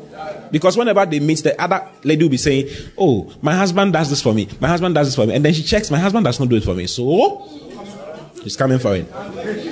I don't know if you get it. She's coming for it. New targets. He says this. Exercise foresight and be on the watch to look after one another, to see that no one falls back from and fails to secure God's grace. Because Esau will, will fail to secure God's grace. It's the same scripture. I, I'm supposed to be from twelve, fifteen down. His, his unmerited favor and spiritual blessing. In order that no root of resentment, this is the problem, root of resentment, rancor, bitterness, or hatred shoots forth and causes trouble and bitter torment. And the many become contaminated and defiled by it. Many become contaminated and defiled by your decisions. Your decision not to use the word of God. Then now you're advising people, usually when it comes to this faith thing, Charlie, let it, let it aside. Let's just go and look for something else and do. When someone is trying to put their faith to work, you will come and say, listen, Charlie, these faith things, I tried it, it didn't work. You don't have the birthright. Now you are robbing others of their birthright. Hey. That, that is always a problem. The fact that you want to affect other people. Yeah. Is it a good message? Yeah. We have to be careful. What do you think? Yeah. We have to be careful. My son will say, be careful. Yeah. I think you have heard enough of this. Let me just finish. Hallelujah. Should I go on? Yeah. Dangerous sons, right? Yeah. I've not gotten to sports. There are, how many sons to talk about? One, two, three. This son number what? Three, right? Four. I have seven or eight. Okay, so it's left with four more. So what do you think I should do? I should try. The next one is Aaron. Yeah, Aaron. Aaron was a dangerous son. Yes. Aaron. Yeah. Aaron, and then you can add Eli. Eli himself was a dangerous son. So Aaron and Eli. They were not in the same time. But what they did is similar to each other. Hallelujah. We are soft, we are dangerous. So Aaron, should I tell you what Aaron does? Aaron and Eli are the sons who assist and creates. Or you can turn it the other way around. They create and assist an environment. They assist and create an environment for the people of God, for the people of God to sin. They assist and create an environment for the people of God to sin and go out of order. And go out of order because of fear of speaking the truth. They assist and create an environment for the people of God to sin and go out of order because of fear of speaking the truth. Now, in Genesis chapter thirty, Exodus chapter thirty-two, from verse one, when Moses left to go and collect the Ten Commandments, he went into the, the, the mountains. Before he came back, Aaron, who was a high priest, okay, manufactured, the people rose up, look at this, look at this. And when the people saw that Moses delayed to come down out of the mount, the people gathered themselves together unto Aaron and said unto him, make up, make us gods. Make us what? Gods. Make us gods, which shall go before us. For as for this Moses, the man that brought us up out of the land of Egypt, we don't know what has happened, become of him. So your father has put down, laid down rules. Like, we shouldn't do this. Let's not go here. Let's go. Then you, the one who is, you're a leader, taking care of someone. And you know that the person is doing something wrong. But you will not say it. You will not do anything about it. You will keep quiet about it. And evil is just taking roots under your watch. You have created an environment. You are assisting it. You see, it's called aiding and abetting. You didn't do it though. But you created, you made it happen, like you are just watching. Instead of stepping in and shouting at and straightening people, you don't do it. You are afraid. You are more of boys, boys, and girls, girls than a leader, spiritual leader, or a spiritual person who will help people. I don't know if I'm making sense. Yeah, yeah, yeah. It's too clear. So Aaron stood up. And Aaron was a master craftsman. He crafted a golden calf. Threw it in the fire. That was what he said. He reported when they were. He crafted a golden calf and put it before the people and said that, behold, this is Yahweh. This is Jehovah who brought you out of the land of Egypt. And they started worshipping the idol created by the high priest. The high priest was the one who created it. He created it. Couldn't he have said, no, everybody go back to your tent? Was that not what Moses was doing? And every time he was standing by Moses as Moses was doing that. And he was doing it with Moses. When Moses left, ah, hey, we are tired. What's all this? Every time they should do this, they should do this. Moses, Moses had drink crowded. We have standards, we have principles, we have all that. No, we shouldn't do this, shouldn't do that. Please, you can feel free. It's either you say it or you don't say it. You look on. Speechless. You look on quietly. You don't do anything about it. You keep the information. That is the problem. You keep the information. One guy was going to, one pastor of a certain church, which name begins with an L, years ago, was going to marry a sister in the church. And the sister had a double life. Someone was sleeping with her seriously, even one week before their wedding. The guy was having se- multiple sexual bouts with the lady. She had a boyfriend somewhere who was, the guy was Mister Otia, this guy was Mister Oti. The guy was doing the thing. Basa, basa, basa, basa. And a sister, another sister who works with her, knew. But she couldn't muster courage to say it, because you have to say it. If something like that is happening, you should say it. You have to say it. That is wickedness. That is gross wickedness. I don't know if you get what I'm trying to talk about. That is gross wickedness. Someone is getting married. You, you stop whatever. If it was happening sometimes, just stop it. But you are busy. She was busy continuing. Servicings. Hey. You like my message? Then the lady mustered courage to come and see that this is what is happening. And I know about it. And the marriage had to be cancelled. Yeah, because you're a wicked person. What it means is that even when, even she, if you have got, you are marrying a pastor, God, God, she will jam the wall every time. Every day, she just jam the wall. She just gone.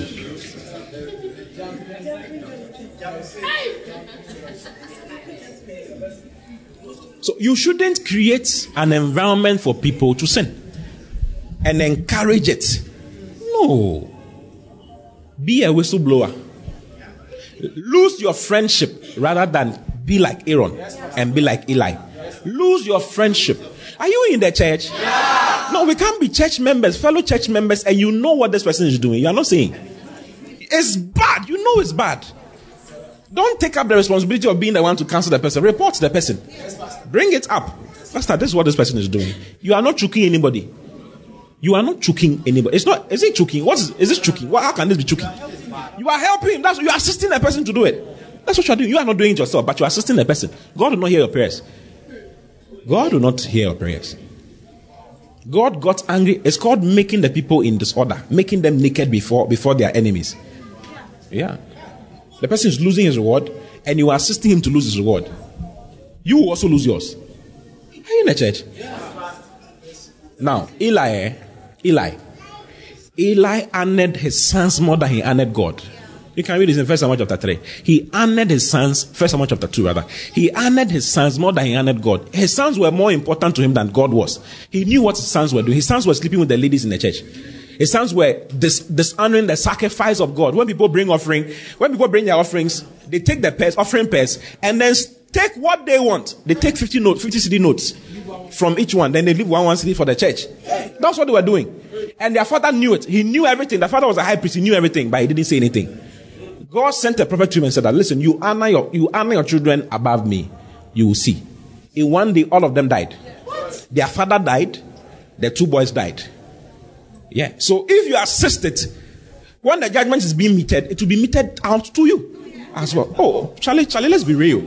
Let's be serious about what we are talking about. Do you understand what I'm talking about? Yeah. They all died. And God, God was, the Aaron had to blame more. Sorry, Eli had to blame more than, than his sons. Yeah. Because he created the environment. and was assisting them. They were becoming confident. I mean, how can people become confident in evil in our church? They are just becoming confident. For instance, this church I was talking about, that homosexuality is just, people are just sleeping with people, he, men is sleeping with men in the church. And everybody's okay. Why? Because there are some people who are assisting it. They, they don't talk as they are supposed to. They don't say what they are supposed to. They are afraid to talk. Or they are not concerned. It's not me. It's not my business. What do you mean by it's not your business? This is your business. What affects one affects all. Are you in the church? Yeah. It's quiet. And there came a man of God, First Samuel chapter two, verse twenty-seven. And there came a man of God of, unto Eli and said unto him, thus says the Lord, did I plainly appear unto the, the house of thy father? Is that what I did when they were in Egypt in Pharaoh's house? Did I do that? I didn't do that. Next verse. Moreover, I selected him out of all the tribes of Israel to be my, my priest, to offer my altar, on my altar, to burn incense, and to wear an ephod before me. And I gave from them, from then on to the house of Israel. Uh, why reading Amplified? When it's long, don't let us read Amplified, okay? Huh. Yeah, and blah, blah. Go to the next verse. Wherefore, kick ye at my sacrifice. You kick me at, at he was not doing it, though. It was his sons. But he said, why do you kick at my, my sacrifice and at mine offering, which I have commanded in my habitation? And unrest thy sons above me. You honor your sons above me. To make yourselves fat with the chiefest of all the offerings of Israel, my people. Yeah. You know someone is stealing the offering. You know someone is stealing the offering. You are quiet. You have seen it. You are aware. The person keeps telling you about it, and you are quiet about it. Let me share a story with you. Another church that begins with M sent. My stories are not are not fake. I'm telling you true stories. If it is fake, I'll let you know that this this one is a, is a fairy tale. There will be foxes and lions inside. This one, true story. Now, this young lady was get, going to get married to this guy, who is a lay pastor. He was posted to a certain country that begins with C. And he was in that country. And one of the responsibilities that he had there was to build for the church. Do you get it? His responsibility was what was to build for the church. Hmm. Now, the church is in Ghana. The headquarters is in Ghana. So the church in Ghana will change money into dollars and send it to him for foundation, for pillars, for all this, for all that. The guy will blot the figures. Pastor, he will blot the figures, multiplied by five. Because he was going to get married, he wanted money to marry and also store up for other things. So when they bring in the money, he will take some and send it to his beloved here in Ghana, back to his beloved here in Ghana for her to keep. And the beloved was keeping it. But the beloved knew, like, it's like this guy. There's something wrong. I mean, where is he getting the money from? Because the work you are doing there does not provide that much. And I don't know where the money is coming from. So she was collecting the money after some time.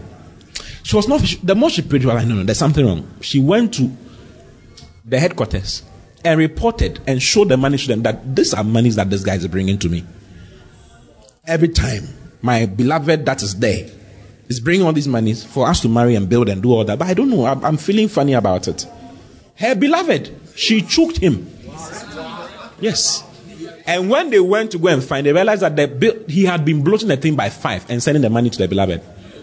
Yeah, that was what was happening. Someone is stealing offering. You will not see. You will not see. I went to a certain church. When you enter the bathroom of the church, you see plenty of envelopes, tight envelopes. People tight that they have given. Some of the counting people, the people ushers. I mean, one guy, one guy was met by a certain a certain brother. When he met him, he said, oh, how are you? He said, oh, right now I'm rich. Oh. He said, hey, why? How come you are rich? He said, oh, I'm now an usher in the church. That was what he said, I'm, I'm now an usher in the church. Because when people drop the offering, then he takes he takes an envelope. Let me, a certain church in Accra that begins with P. Ah. Hey! True stories. I'm not lying to you. This is someone. This is a true. All the ones I've told you are things that people who were directly in, in, involved told me themselves. I'm a church person, so I like to hear about church things. I, I, that's that's the, those are the stories I like. So this this guy, there was this old man in the church who went on pension. Okay, no, I, I think it was his seventieth birthday, and his sons came to give him some money. So he divided the money and gave half to the church. Huge amount. Huge amount. I think it was like ten thousand cedis. So he packed the fifty-six notes and packed it into an envelope and sealed it nicely. They were doing Kofi and Ama, those people who do Kofi and Ama things. So he dropped it into his side. He was called Kofi, so he wanted the Kofi people to win that day. Ah, when they counted the offering, what he gave was not inside the offering. The ten thousand he gave for them, to, so he was even like, they were like Ted. I was like, no, no, no, this cannot be. This, so he had to come and talk. He, this cannot be. I actually dropped ten thousand Ghana cedis into the offering basket. Where did they go? No, no, in one of the ashes. When they are climbing, the counting was upstairs. When they are climbing up, upstairs, he just take, he picked it and put it into, into his pocket. Yeah, he picked it and put it in his pocket. That day he was caught. That was the day he was caught. ten thousand Ghana cedis, rich. Don't look on, like, don't look on, don't be a Christian, a church member who looks on for evil to prevail in your in your presence and not see. You have nothing to say. The Bible says we should, what we should be, we should keep one another, isn't it? Hebrews chapter ten, verse twenty-five. Let's read twenty-four. And let us consider one another to provoke unto love and to good works. Have you seen it? Yeah. Let's read the Amplified. And let us consider and give attentive, continuous care to watching over one another. We must watch over one another. Yeah. Are you in the church? Yeah. Yes. We must watch over one another. If you are fooling around, we have to talk about it. Yeah. If you tell me, you should know that I'm going to say it. Yeah. It's either you tell me or you go and tell yourself. Yeah. Which one do you want? Yeah. Go and choke yourself or I choke you. Yeah. If I catch you, hey, brah. Brah, beseni enko. Stop begging. Let's go. And let us consider and give attentive, continuous care to watching over one another, studying how we may stir up, stimulate, and incite to love and helpful deeds and noble activities. Noble activities. Incite one another to noble activities, not to terrible activities.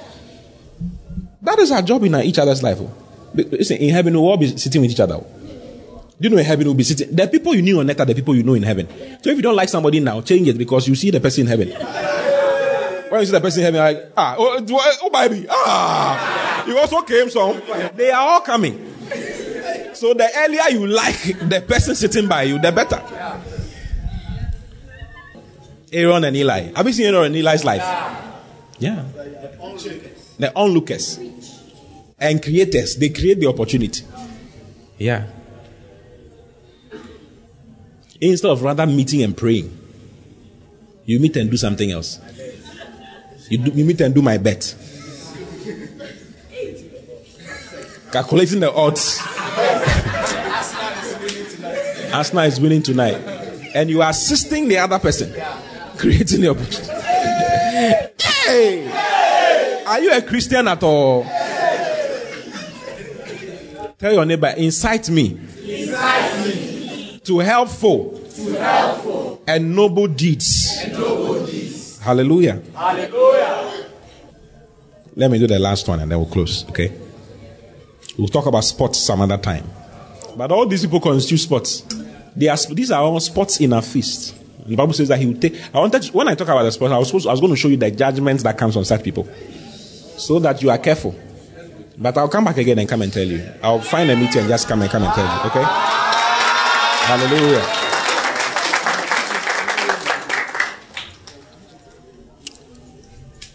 Number what?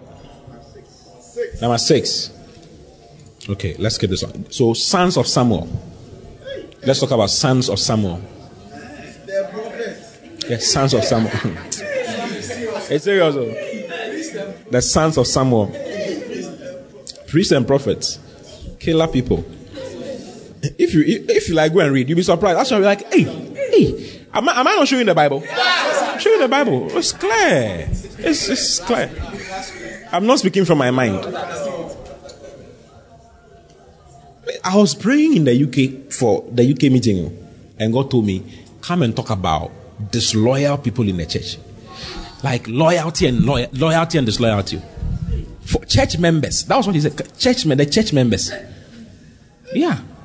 So I told Pastor Eugene, and I told Pastor Cassie, I was, I was thinking, and God said, come and preach it here. I was wondering if God wants me to preach that book, So I, I sat with them, I opened, I was like, God, I don't know whether I should preach this book. Oh, I was just wondering.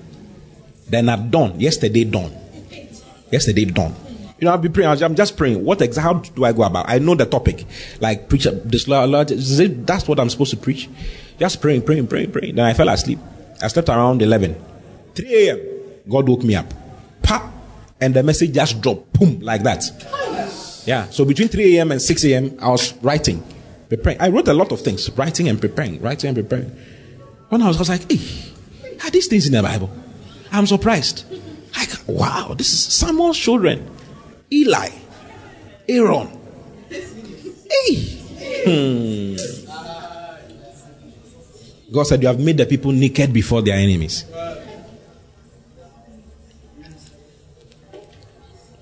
Sons of Samuel, right? First Samuel chapter two, verse one. Oh, did I say First Samuel two? No, it cannot be First Samuel two. First Samuel two, Samuel himself was a small boy, isn't it? So it's First Samuel uh, chapter eight, verse one.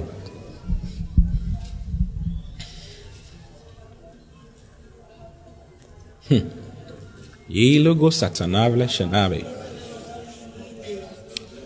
Oh, thank you, dear Holy Spirit of God. The Holy Spirit is, is the most wonderful person you can think about. You need to know the Holy Spirit. All the things I'm saying to you are against the Holy Spirit. Huh.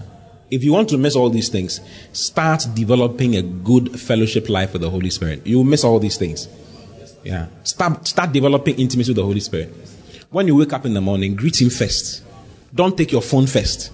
Greet him first. And ask him to show you the Bible, what is in the Bible, what he wants you to, to learn. Do you understand? Yeah. Your life will be very good.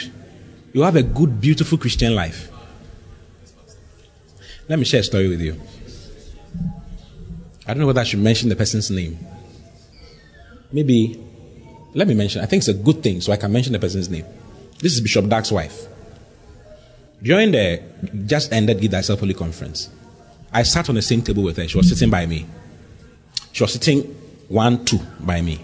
My wife was sitting by me like this, and we're talking. Now, before she came to sit down, the one who was sitting by me was from a certain country. But it seems he didn't know that that was Bishop Dark's wife. So the guy needed something. He needed, uh, you know, when we finish, they'll, they'll take us to a place and serve us, and then they'll talk to us and all that. She does that. She's the head of that. So this guy from this other country didn't know her and wanted to buy something. So he did this. He was sitting down. He did this. Hey, hey, you. To her, to the woman, to Bishop Dark's wife. Hey, you. Where do they sell the things? As I was sitting by him, I started pulling him like, hey, do you know, do you know, like, but he didn't mind because he's older than me. He's far older than me. He's like fifty-eight. He's far older than me. So I was just like, hey, do you know, but he didn't listen to it. He didn't mind. He was just, hey, he used his left hand. I remember he used his left hand. Like, come, like, come, come. So the way I was pinching him, he was not minding me. I just kept quiet, trying to say what he wanted. Then he said, do you know uh, where they, they sell this? And she said, oh, I'm coming. I'll get it for you right now. And she went and got it for him. What? When she went, I told the guy that, do you know that that's Bishop Dark's wife? He said, I am sorry. He was apologizing to me.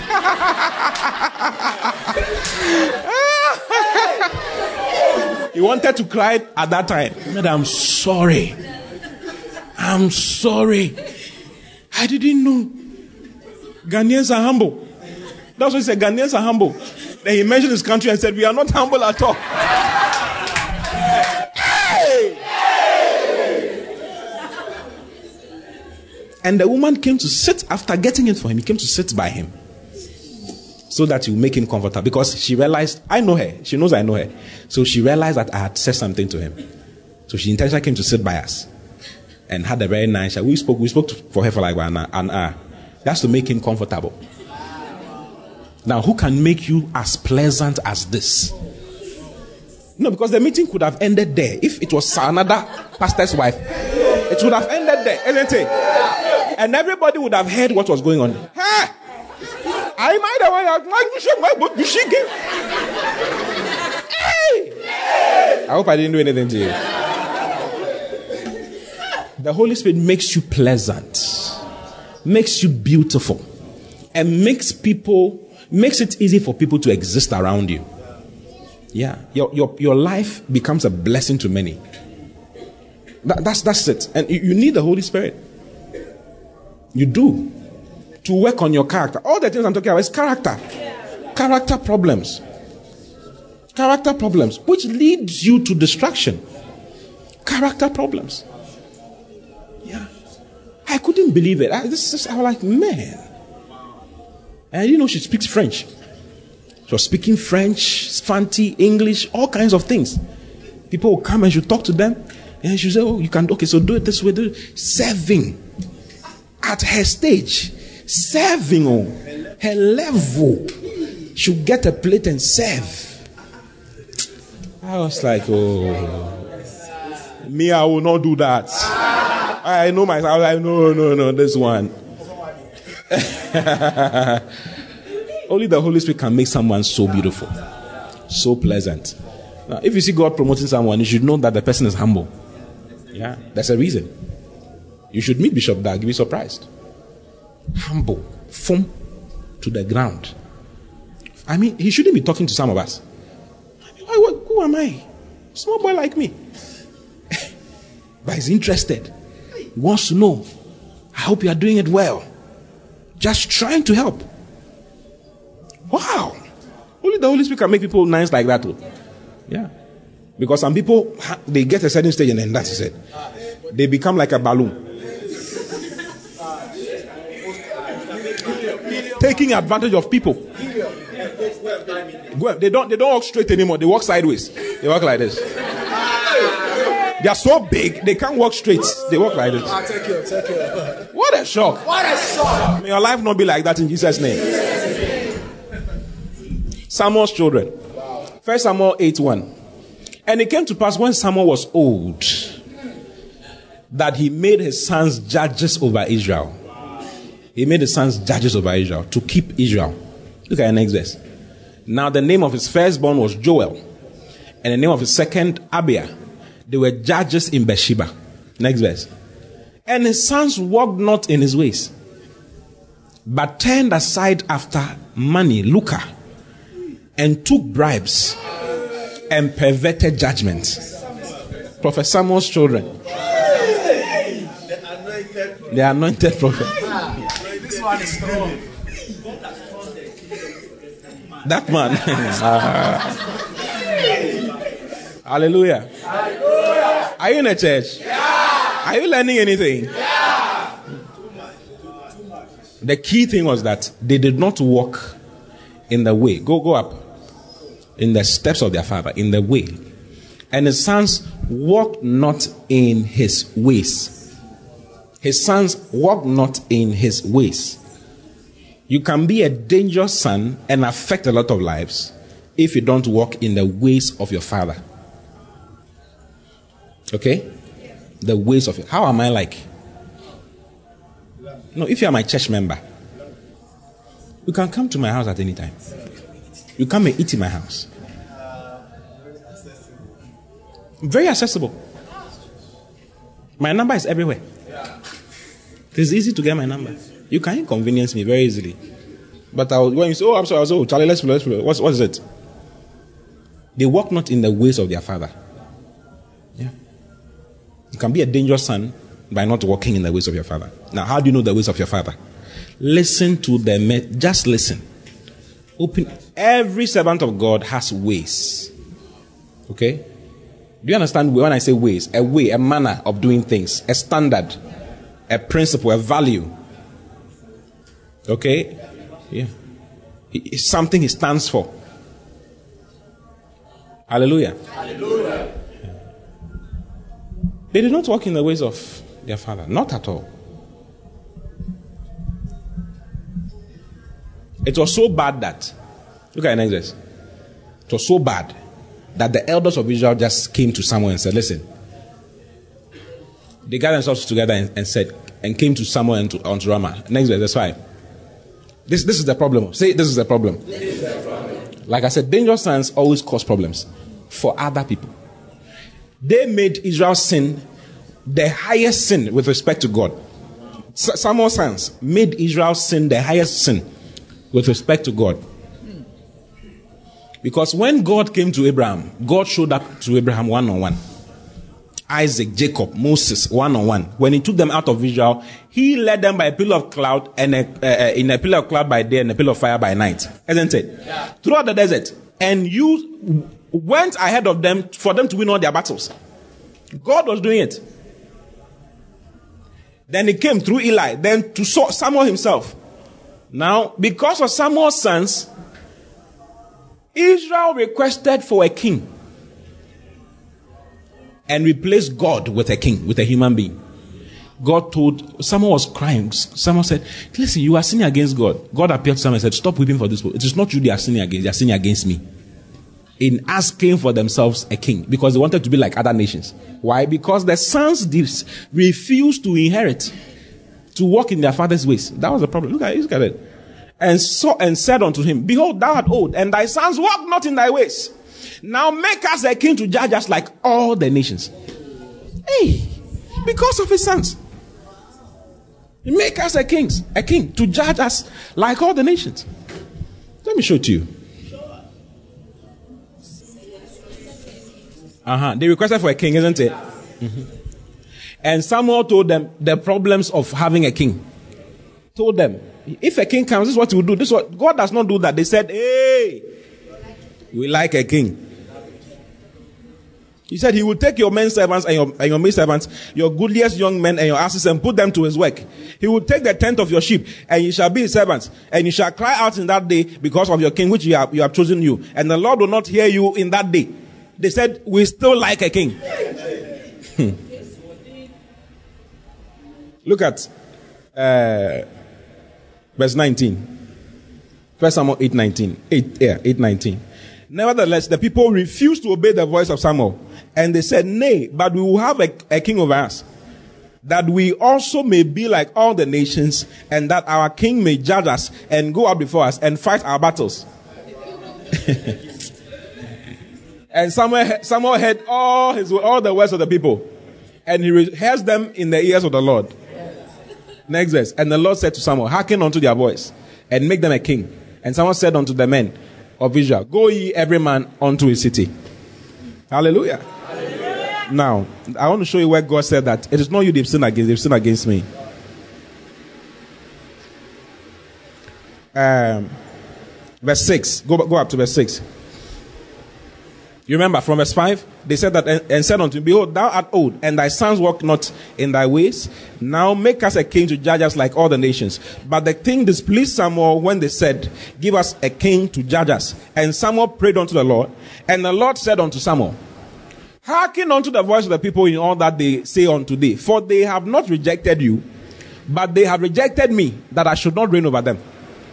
How did this problem come? Because of Samuel's sons. Why? They don't walk in Samuel's ways. Hallelujah. Hallelujah. Don't be a church member who does not know what we are talking about. You don't know what you represent. You don't know what the church represents.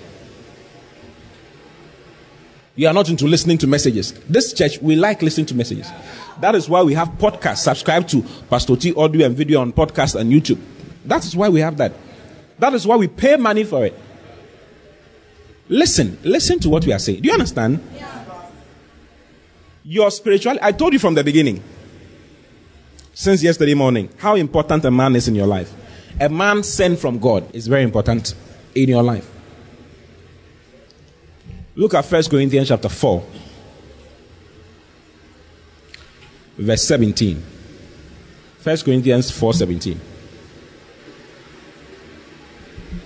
For this cause have I sent unto you Timotheus, who is my beloved son. So Timothy, was, the next person I'm supposed to talk about is Timothy.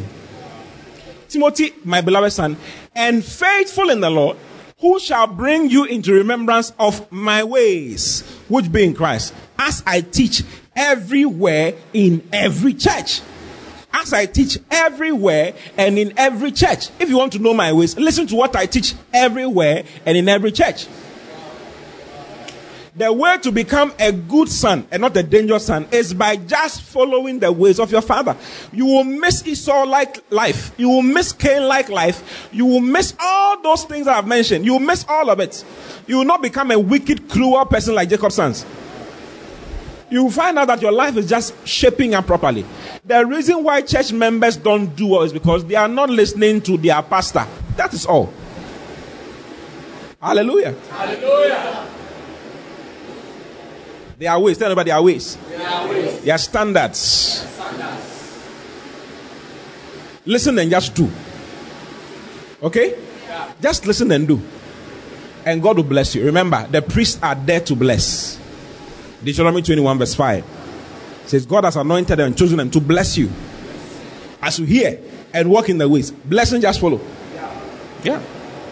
It says, Timothy, Timothy is, a, is my faithful good son. Faithful. He will bring you into my ways.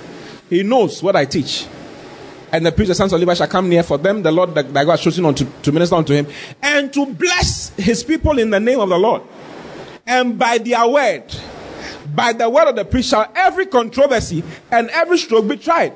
By the word of the priest, shall every controversy in your life be taken away. Can you imagine? So you can be listening to a message and then you, you hear something that will ginger you. Some, just imagine if you are listening to this on podcast, what I've just taught you in the last three days. I mean, you're, you're, you'll be fired up and your life will just fall into line. I mean, you will just shape up. Sharp. You become a correct son. I fail when I don't listen to my fathers. That's the truth. I make mistakes when I don't listen. When I'm not listening, I make mistakes. I can trace all the mistakes I've made to this particular one thing, not listening. Not walking in the way. Hallelujah. Hallelujah. So, hear us. Listen. Every time. I mean, when we, when we talk about Sabu Church, we are talking about people who are correct. Stable people in the Lord. Yeah. Who are pushing the gospel forward. Philippians chapter one. Let me show you my desire. What I desire for you. Yes, Philippians one. Let's read verse twenty-seven. It says, only let your conversation. Let's let's read the Amplified. This is this is my desire. This is my prayer for you. You want to know what I'm praying for? This is my prayer for you.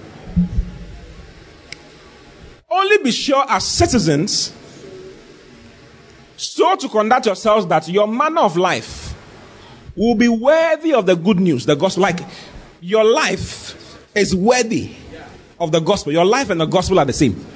Like when we look at your life, like, ah, this guy is a Christian. This is Matthew walking. Wow. This is the book of John walking. Wow. This is the book of Romans walking. Do you understand what I'm saying? Yeah. That is the desire of God for your life.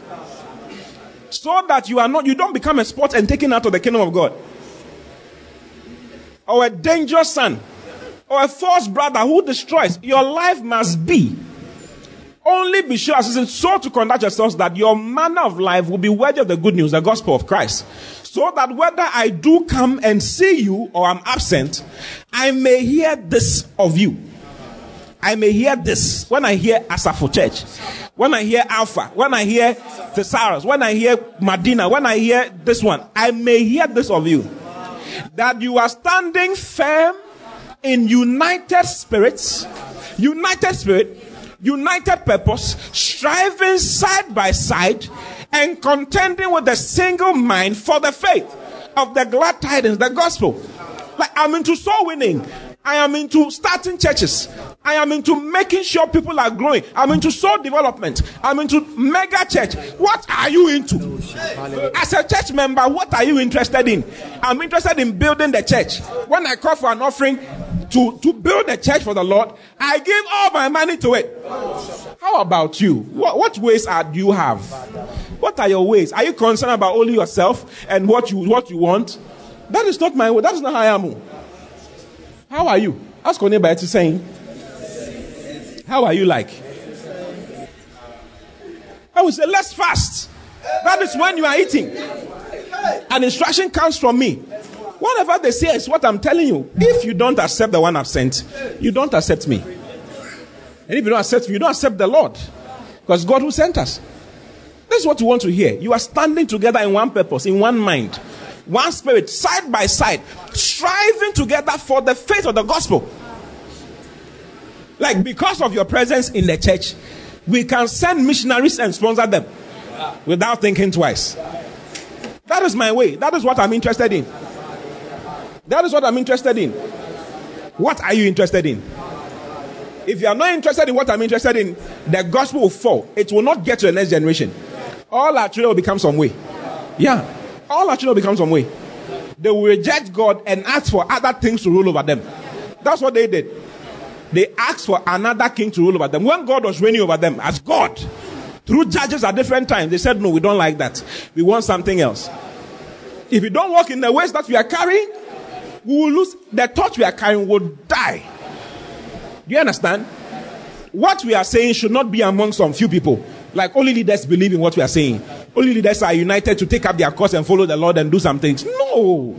Church members must be interested. Church members.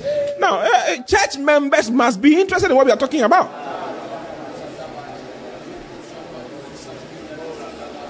Listen. Why should these departments be run by leaders? Why? It is a great error. They are tired. Don't you know they are tired? Doubling as leaders, bringing you to church. When they bring you to church, they have to come and clean the church and sit over there. Make sure the microphone is working. Make sure something is working. Everything, drama. They are, they are the ones doing the drama. They are the ones doing the rapping. They are the ones doing the dancing. They are the ones. Why? Why? Because our ways. They are doing that because our ways have been transferred to them. But it has not been transferred to you. What about you? What are you doing as a church member? Why are you sitting aloof? You are not concerned. Why should the drums be played by an elder? When you are there, you can play drums more than the person is playing. You are sitting and criticizing. As he's playing, papa, ah, he made a, he should have done a papa, papa. You will come and play. There's nothing in this church that should be done. The toilet cleaning shouldn't be done by a leader. It should be done by church members, supervised by leaders, not leaders doing it. Hallelujah. Hallelujah. You understand what I'm saying? Yes. That is my way. That is my. That's what I believe. Yeah. I believe that you should be in the church twenty years, thirty years, forty years. You are still here. Strong, together, striving together, giving more seeds for us to see our church in Mozambique, our church, our church in Guinea-Bissau, sending missionaries and bringing them back and sending them again. Yeah, sponsored by you. I want church members who will build church buildings. Only you, one person, you build a church building. That is my way. If we don't do what we are supposed to do, eh, it will not continue. It's not, it will fall down. The baton will fall down. I'm sending you Timothy, a faithful son. He will bring you into my ways. The children of the sons of Samuel did not walk in his ways. They were thinking about money, not thinking about the Lord, and thinking about his mission. They were thinking about money, how they make money, not how the church will go on. Don't be a church member who's just into making money. You want to secure your life. You only want to secure your life. He that he that keeps his life shall lose it. I believe in giving my life to gain it. Ask your neighbor, do you know your, the ways of your father?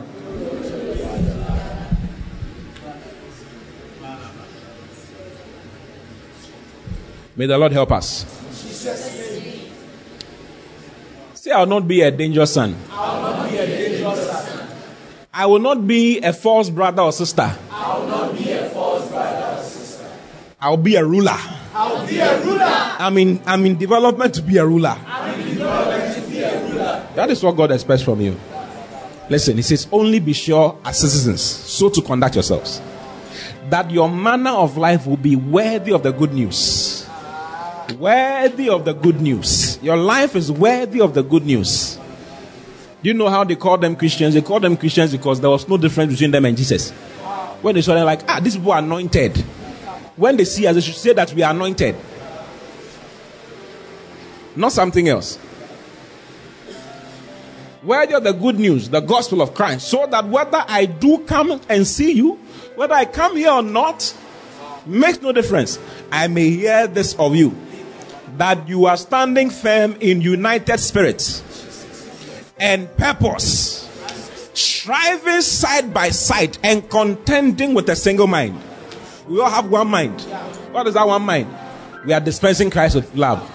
What is our mind? We are planting churches everywhere in the world. We say we are a double mega missionary church. What are we doing? We want to plant churches everywhere in the world. Change lives. That's what we are interested in. Not destroy lives. We are into changing lives. Building life. We are into soul development. That is my way. I'm into soul development. Not soul destruction. It is all S D, S D. But there's a difference. Soul development is different from soul destruction.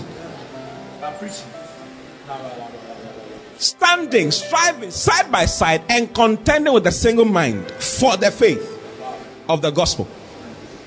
Changing lives.